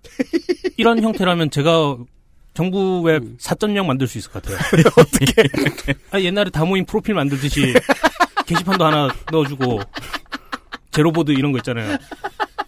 그거 없어요. 옆에 그 트위터 실시간 그거, 위젯은 쉽게 붙여요. 위젯은. 그거 넣어줘야 되고 네. 예. 어, 그리고 랜덤 채팅 같은 거 있었어야죠 요즘엔. 오늘의 먹스타 이런 거 깔고 인스타 넣어주고 뭐. 네. 여기서 근데 제가 굉장히 강력하게 정말 네 강력하게 비난하고 비판하고 싶은 부분이 어떤 겁니까? URL이라는 거 들어보셨을 거예요 한 번씩. 네 URL이라는 것은 인터넷을 팀 버너스리라는 사람이 만들었거든요. 네. 영국 사람이에요. 지금 기사자기를 받아서 팀 버너스리가 인터넷을 만들었을 때 가장 핵심 중에 핵심적인 개념이 뭐냐? 지금 우리가 URL이라고 부르는 인터넷 주소예요. 어떤 정보는 유일하게 그 링크 주소 값을 가져야 된다. 네. 네. 이를테면 하- 사람들이 집을 지으면 거기 주소가 생기잖아요. 네. 그 주소가 함부로 변경되어서는 안 되죠. 네. 뭐 혼동이 생길 테니까. 제가 오늘 오다가 버스 안에서 네. 제가 썼던 글을 한 번씩 다시 읽어보고 음. 정보 3.0이라는 코미디를 다시 한번 읽어보면서 음. 예전에 링크로 본문에 넣었던 링크를 눌러봤어요. 정보 3.0 링크들을. 네. 제가 지금 보여드릴게요. 여기서 보실 수 있을 텐데 네 보입니다. 정보 3.0이라는 링크가 있잖아요. 네 우와 아 이게 아니다. 이게 아니고 아 깜짝이야. 지금 제가 안 뜨는 캡처- 건 그냥 안 뜬 캡처를- 거죠. 캡처를 네. 해놨어요. 예. 네. 에러라고 떠요. 이- 링크가 이렇게 뜹니다 정확하게 오류 발생 알림 화면 걸어 열고 허용되지 않는 요청을 하셨습니다. 그러면 뭔가요? 바뀐 건가요, 링크 그 주소가? URL이 바뀐 겁니다, 이건. 그러니까 이건 저 링크 주소가 바뀐 거예요. 예, 저기- 대표 사이트의 첫 페이지의 주소가 바뀐 겁니다. 그러니까 이거 저거잖아요. 왜 그 포털 사이트 같은 거 가끔 리뉴얼 하잖아요. 디자인 싹 바뀌고. 네. 근데 주소가 바뀐 거잖아요. 그죠. 이거는 정말 되게 한심한 거예요.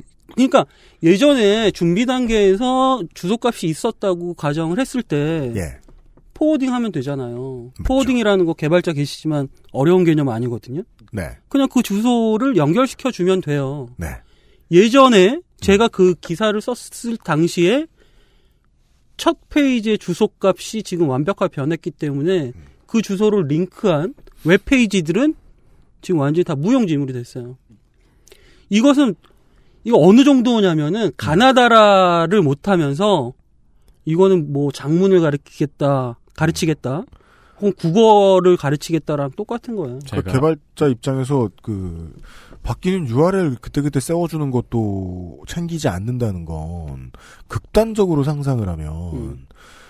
어, 개발의 수주 비용을 다 썼고 메인터넌스의 비용을 책정 안 한 것은 아닌가까지 의심하게 되는 거예요. 뭐 그런 기사들도 발견이 됩니다. 이거는 정부 제가 음, 3.0 이제부터 유물이다. 제가 직접 사실관계를 확인하진 않았기 때문에 확언할 수는 없지만 이를테면은 개발비로는 500만 원을 썼는데 홍보비로는 뭐 228억을 썼다. 네. 뭐 이런 기사들을 검색하면 쉽게 찾을 수 있을 거예요. 음. 네.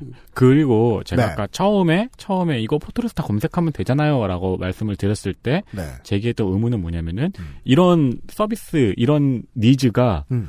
우리나라 사람들이 이런 니즈가 있다고 해서 네.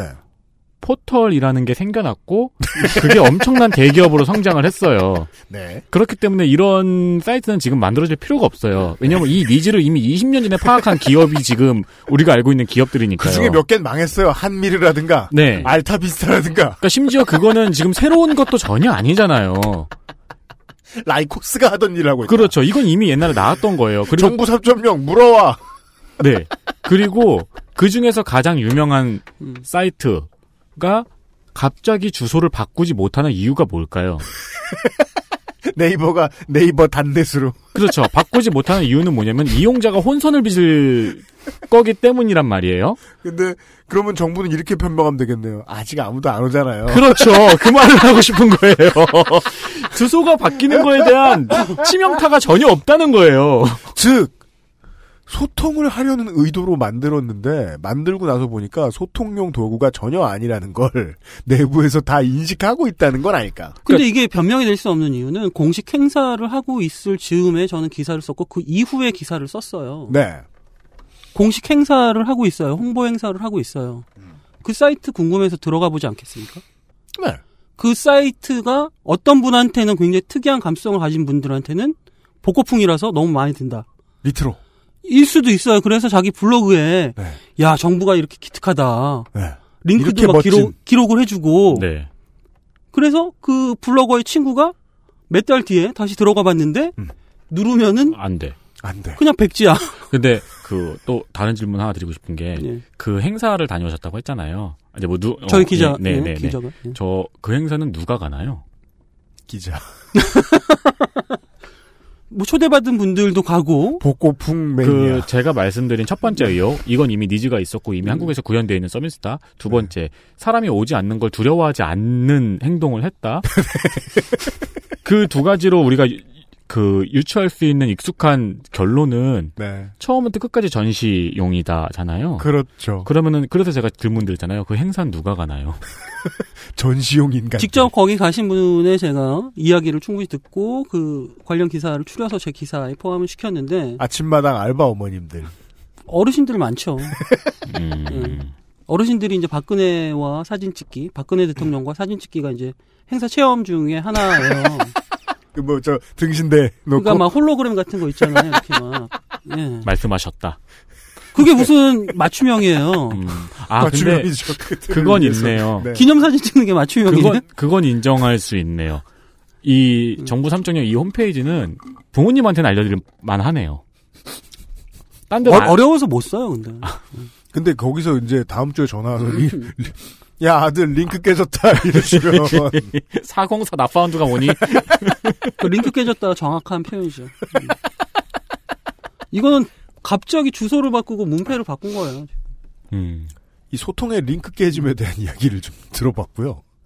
어, 광- 광고를 들은 뒤에 이 원래부터 참고하려던 모델은 없었을까? 아니 제가 정말이지 저쪽이 소통을 하느라 너무 힘들어하니까 가끔은 도와주고 싶은 거예요. 진짜로 하고 싶었던 게 뭐였을까? 한번 유추해 보도록 하겠습니다. XSFM입니다. 카카오톡으로 지난 수업 내용을 확인하고 반복해서 연습할 수 있습니다. 늘어난 실력을 매일 알려주는 전화 영어. Perfect 25.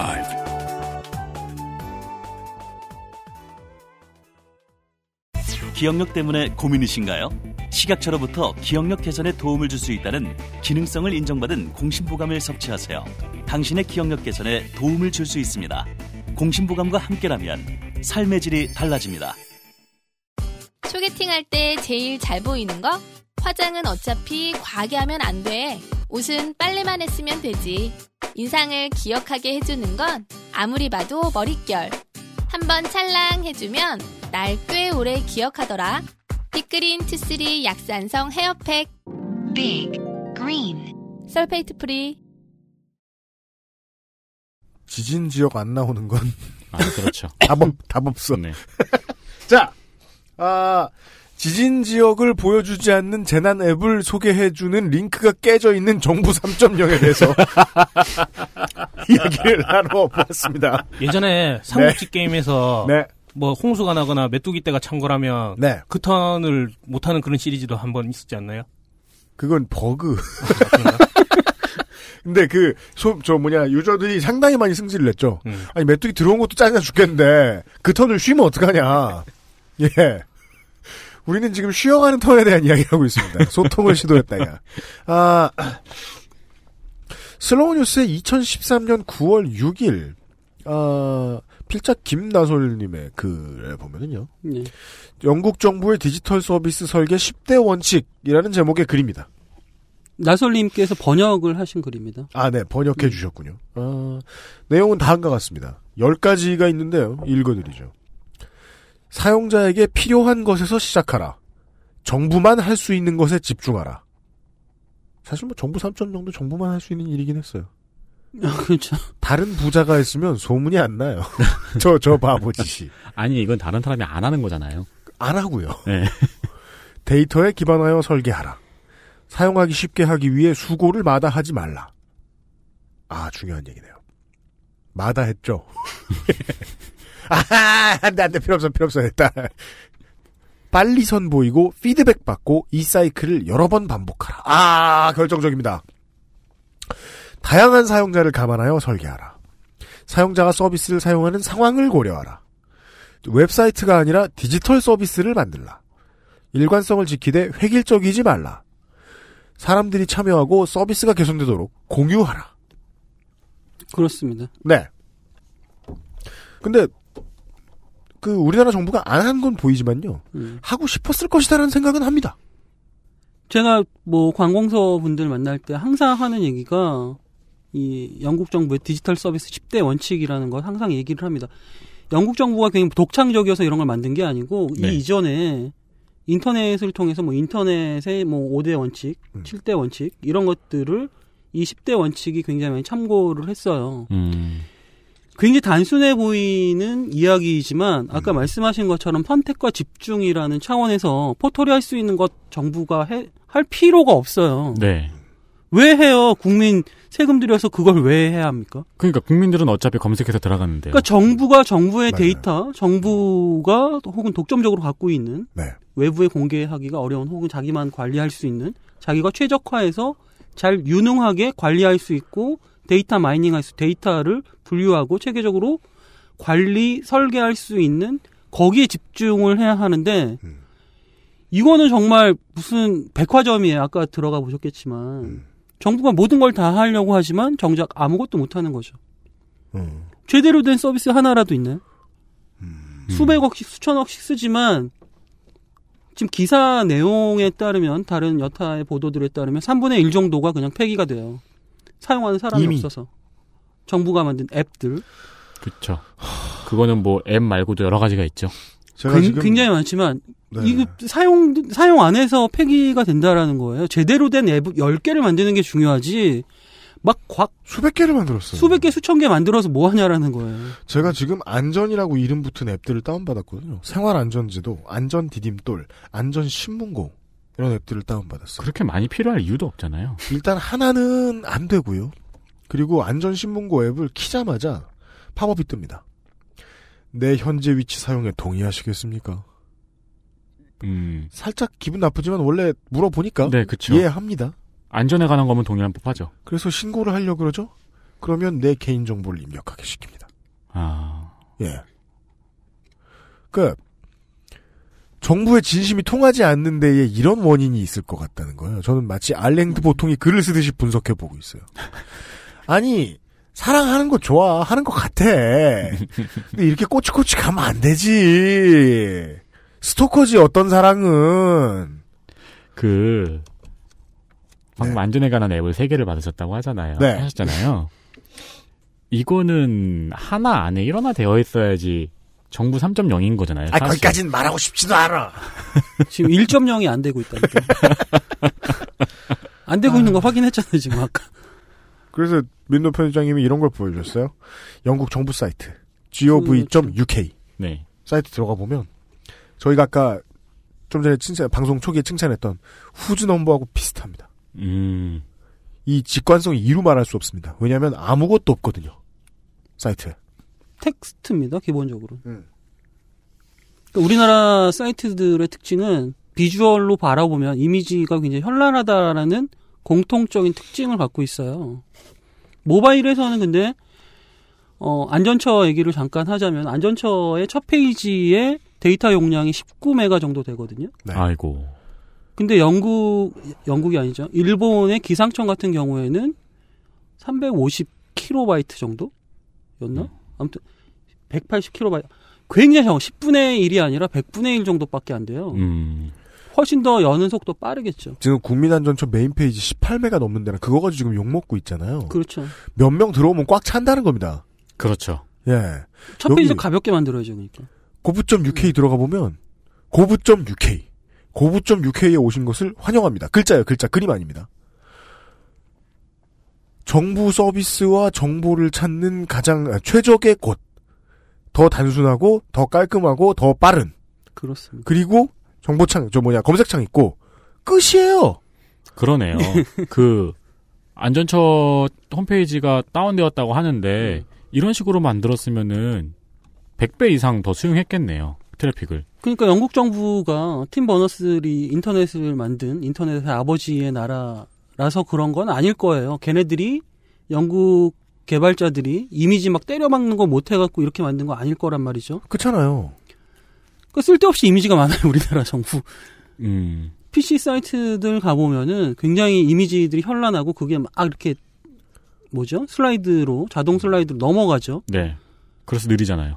왜 왜 그렇게 하냐라는 거예요. 그리고 왜 기관장들이 인사말이 그렇게 많아요.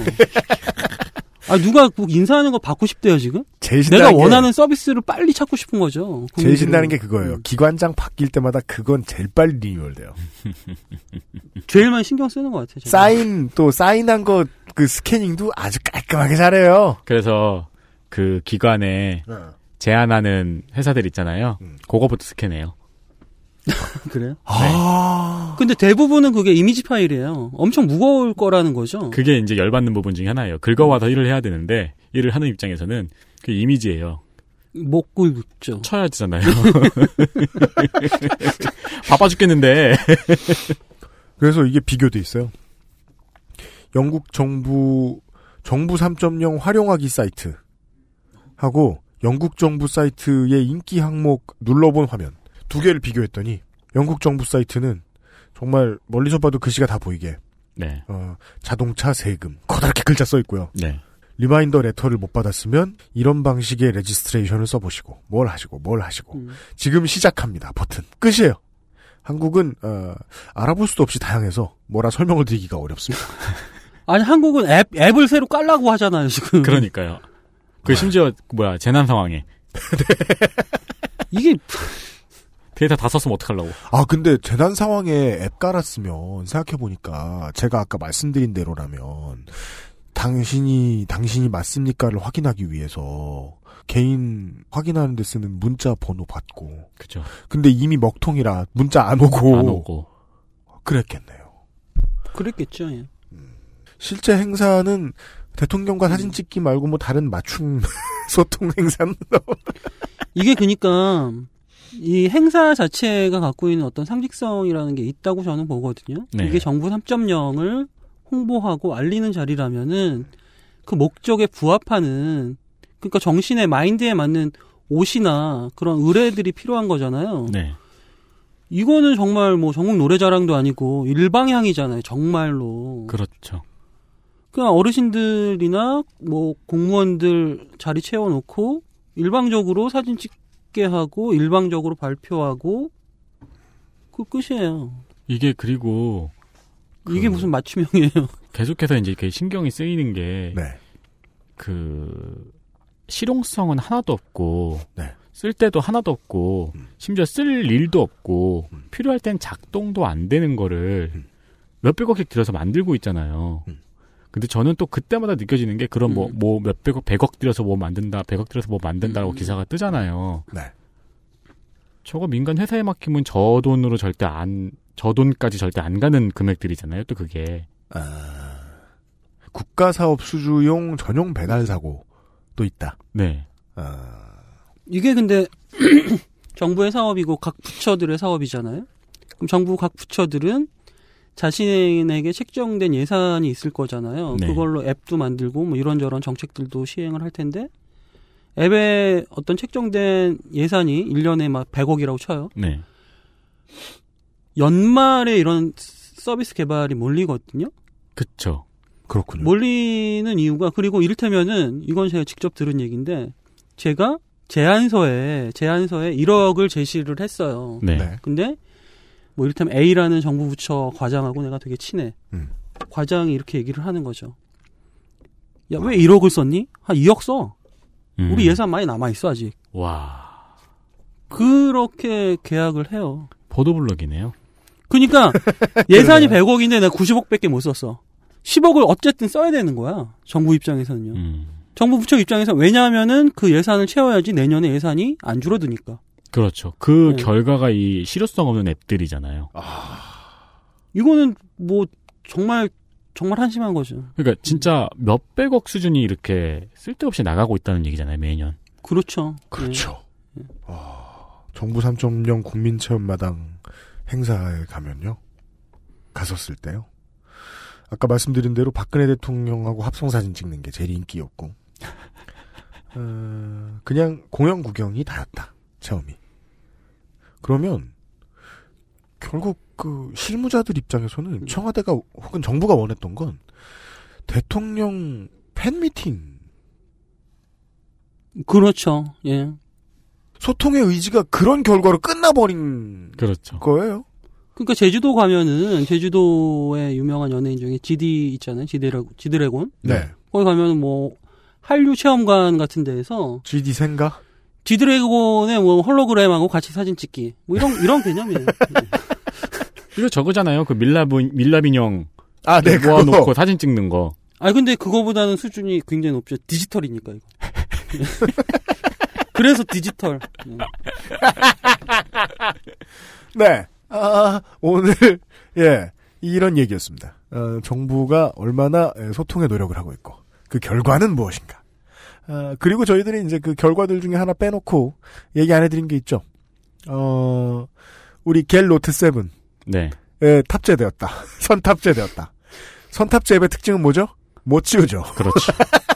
못 지워서 이게 삼성이 열받은 거야. 왜 이걸 못 지우게 해? 터트려 버려. 기계가 열받아요. 제 조사하다가 정부의 정말 목적이 무엇이었나 이걸 워딩 정확하게 말씀하신 분이 있어요. 전성태 행자부 창조 정부 조직 실장이라는 분이 하신 말씀이에요. 네. 정부 3.0에 대해서 모바일 시대에 걸맞게 모든 정부 서비스를 손끝 하나로 이용할 수 있도록 구현하는 것이 궁극적인 목표다. 손끝 하나로 이용할 음, 수 음. 있도록 하는 것이 궁극적인 목표다. 이게 무슨 뜻을 알고 얘기를 하셨는지 모르겠어요. 이거 그리고 이게 링크 모음인데. 저기 뭐야 한 10년 전에 스티브 잡스가 생전에 했, 던말 아닌가요? 비슷한 근데 그럴 거면 모바일로 안 하고 PC 버전으로 해도 손끝으로 하긴 뭐 뭐 마찬가지입니다. 웬만한 아니 사람들은 그리고 이 손끝으로 뭔가를 뭐 모바일을 구현하고 이런 이야기 사실 음. 젊은 세대들한테 얼마나 오래된 이야기예요. 지금 컴퓨터 배운 지 한 5개월 지나신 우리 아버지한테 들려주면 깜짝 놀랄 얘기긴 하겠네요. 그렇죠. 네. 뭐 손끝으로 뭘 구현하고 어쩌고저쩌고 아니 이미 몇 년 전에 막 스티브 잡스가 뭐 손가락이 최고의 스타일러스다 이런 얘기를 듣고 젊은 세대들은 감론을박을 하고 막 그랬었는데 이 모든 웹 서비스를 구현하고 실행하고 컨펌을 내리고 명령을 내리고 이 정부의 이 모든 과정에서 전문성이 완벽하게 결여되어 있는 거잖아요 지금. 그 저는 정부가 직접 만들 필요가 있는 앱 그런 분야가 분명히 있다고 생각해요. 네. 하지만 민간 서비스나 혹은 벤처 서비스 이런 것들도 활용할 필요가 있다 이런 생각도 들거든요. 네. 이를테면 기터브라는 굉장히 유명한 저번에도 잠깐 얘기를 했지만 네. 오바마 대통령 얘기하면서 기터브 얘기도 했죠. 오바마 대통령이 굳이 무슨 정부 앱을 만들어서 국민과 소통하는 게 아니라 기터브에 예산안 올려놓고 직접 피드백 받고 이를테면 우리나라에서는 뭐 티스토리와 같은 블로그에 직접 올려서 텍스트를 통해서 기터브에서 진행되는 내용들을 국민들과 소통한단 말이에요. 네. 우리나라로 예시를 하면은 음, 이를테면 벤처에서 만든 어떤 A라는 서비스 혹은 민간 기업이니까 뭐 포털 뭐 다음이나 카카오나 혹은 뭐 네이버나 이런 사이트에 빌리는 거죠. 공간을 빌려서 카페 하나를 열어도 되고 거기에 직접적으로 대중이 많이 이용하는 서비스의 전문적인 서비스들에 대해서 이야기를 듣고 그것을 뭐 다음에 티스토리나 네이버 블로그를 통해서 소통한다.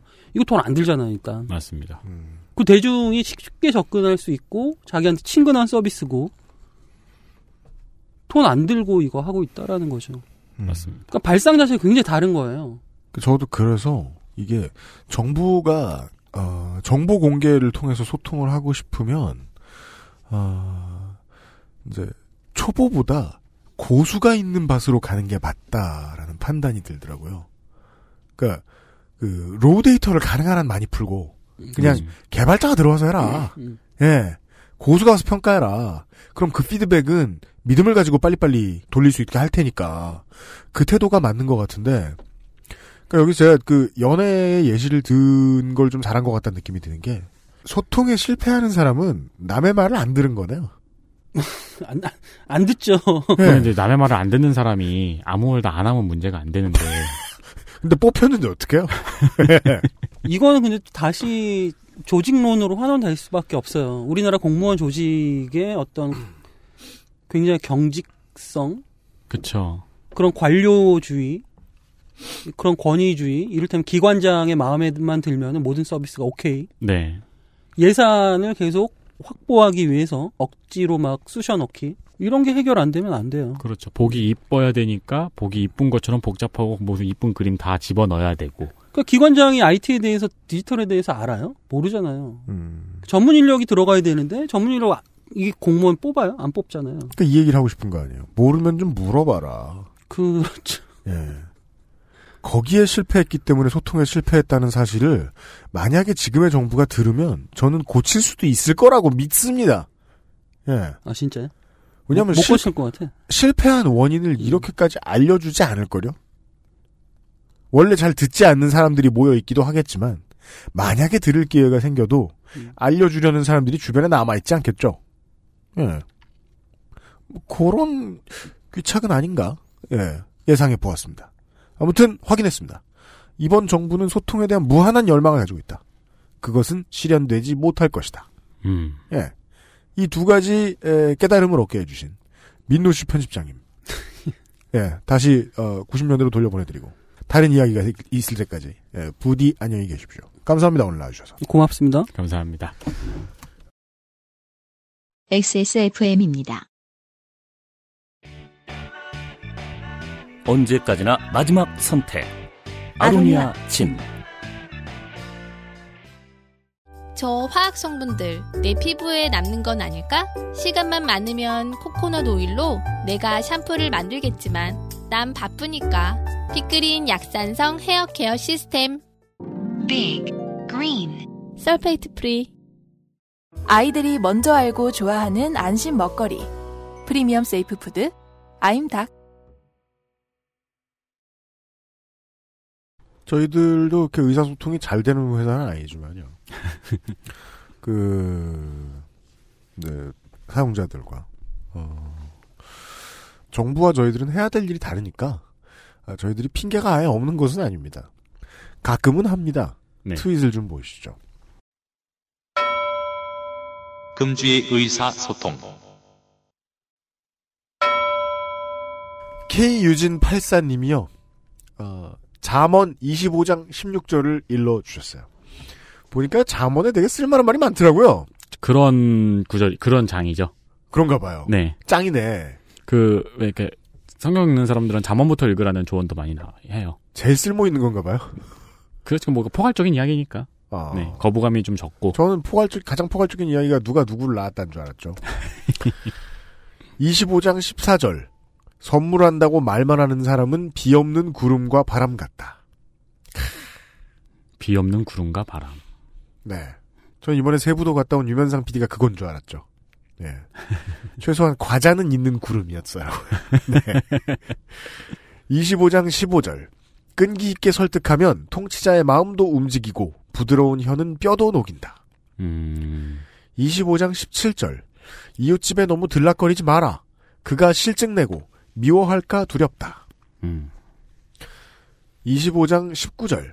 어려울 때 신용이 없는 사람을 의지하는 것은 썩은 이나 다친 발을 의지하는 것과 같다. 아, 멋있는 말이네요.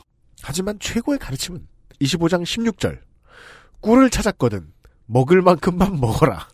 너무 많이 먹으면 토할 것이다. 그 앞단에 있는 내용이 그 칭찬을 경계하라는 의미의 성경 말씀이 있지 않았나요, 혹시? 바로 그 앞이 이제 선물한다고 말만 하는 사람. 아, 그런가요? 네. 아니, 제가 기억하기에 꿀이 네. 칭찬에 대한 비유였던 걸로 기억을 하고 있었는데. 네. 어, 그냥 그건 꿀은 꿀이었습니다. 아, 그렇군요.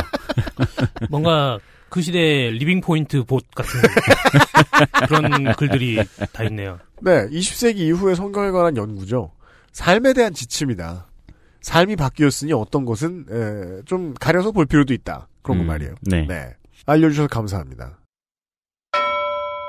그레이스 도킨님이 꿀을 과식하지 말라는 잠언의 내용을 담고 있는 무슨 액세서리. 어, 근데 그거 네. 밑에 곰 너무 귀엽지 않아요? 그니까요. 곰이 꿀을 이렇게 꿀단지를 붙들고 누워 있어요. 배, 배불리 먹고 탈진해 있어요. 토하기 직전인 거죠. 그러니까요. 저게 제가 저 곰의 표정이 제가 토할 때 표정이에요. 저게 술 먹고서. 예. 그 외에도 이제 메일로요. 성함을 뭐 신원을 밝혀 주시진 않으셨지만은 지난주에 이 빈꿈님의 방송을 들으시고 예.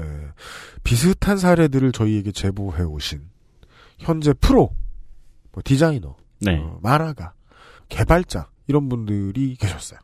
네. 어, 매우 감사드리고 저희들이 그 문제는 다른 미디어들이 자기 입장 때문에 외면하고 있다는 걸 알고 있습니다. 그렇습니다. 제 노래 갖다 틀고서 이런 방구도 없던 뭐 팟캐스트들 이런 생각이 나는데 음. 예. 지켜보고 있습니다. 제보 계속해서 부탁드립니다. 갈만한 주제다 싶으면 또 갈 겁니다. 음. 답을 알려주지 않는다고 말씀을 드렸는데 맞추신 분들도 계시더라고요. 어떤 거요? 그 마지막에 낸 퀴즈 있, 있잖아요. 아 그렇죠. 네. 아 그리고 네. 어, 이런 내용도 있었습니다. 네. 키무버 어떻게 있는 걸까요? K I M U 네, 네. B E R 네. 이분께서 UMC가 비유로 제시한 왕자님이 굴려서 붙이는 게임은 귀혼이 아니라 괴혼. 네. 그리고 샵으로 덕질인 뭐라 하기 애매한 그 알실. 그렇습니다. 그게 덕질인이 아직도 출연하는 이유죠. 저희의 스탠다드가 높아지지 않는 이상 덕질인은 또 나올 자격이 안타깝게도 있습니다. 네. 아 소통을 위해 박근혜 정부보다는 노력할까 합니다. 내일 이 시간에 다시 뵙도록 하겠습니다. 사람들이 이제 소통이 안 되면 싸움으로 소통을 하죠. 음, 그것도 하나의 소통 방법이죠. 그것도 역사가 됩니다. 네. 내일은 그 역사를 하나 참고해 들어보시겠습니다. 윤세민 기자와 윤수유 책임 프로듀서 김상준 엔지니어와 함께했습니다. 내일 이 시간에 다시 뵙죠. 안녕히 계십시오. 안녕히 계십시오. XSFM입니다. I D W K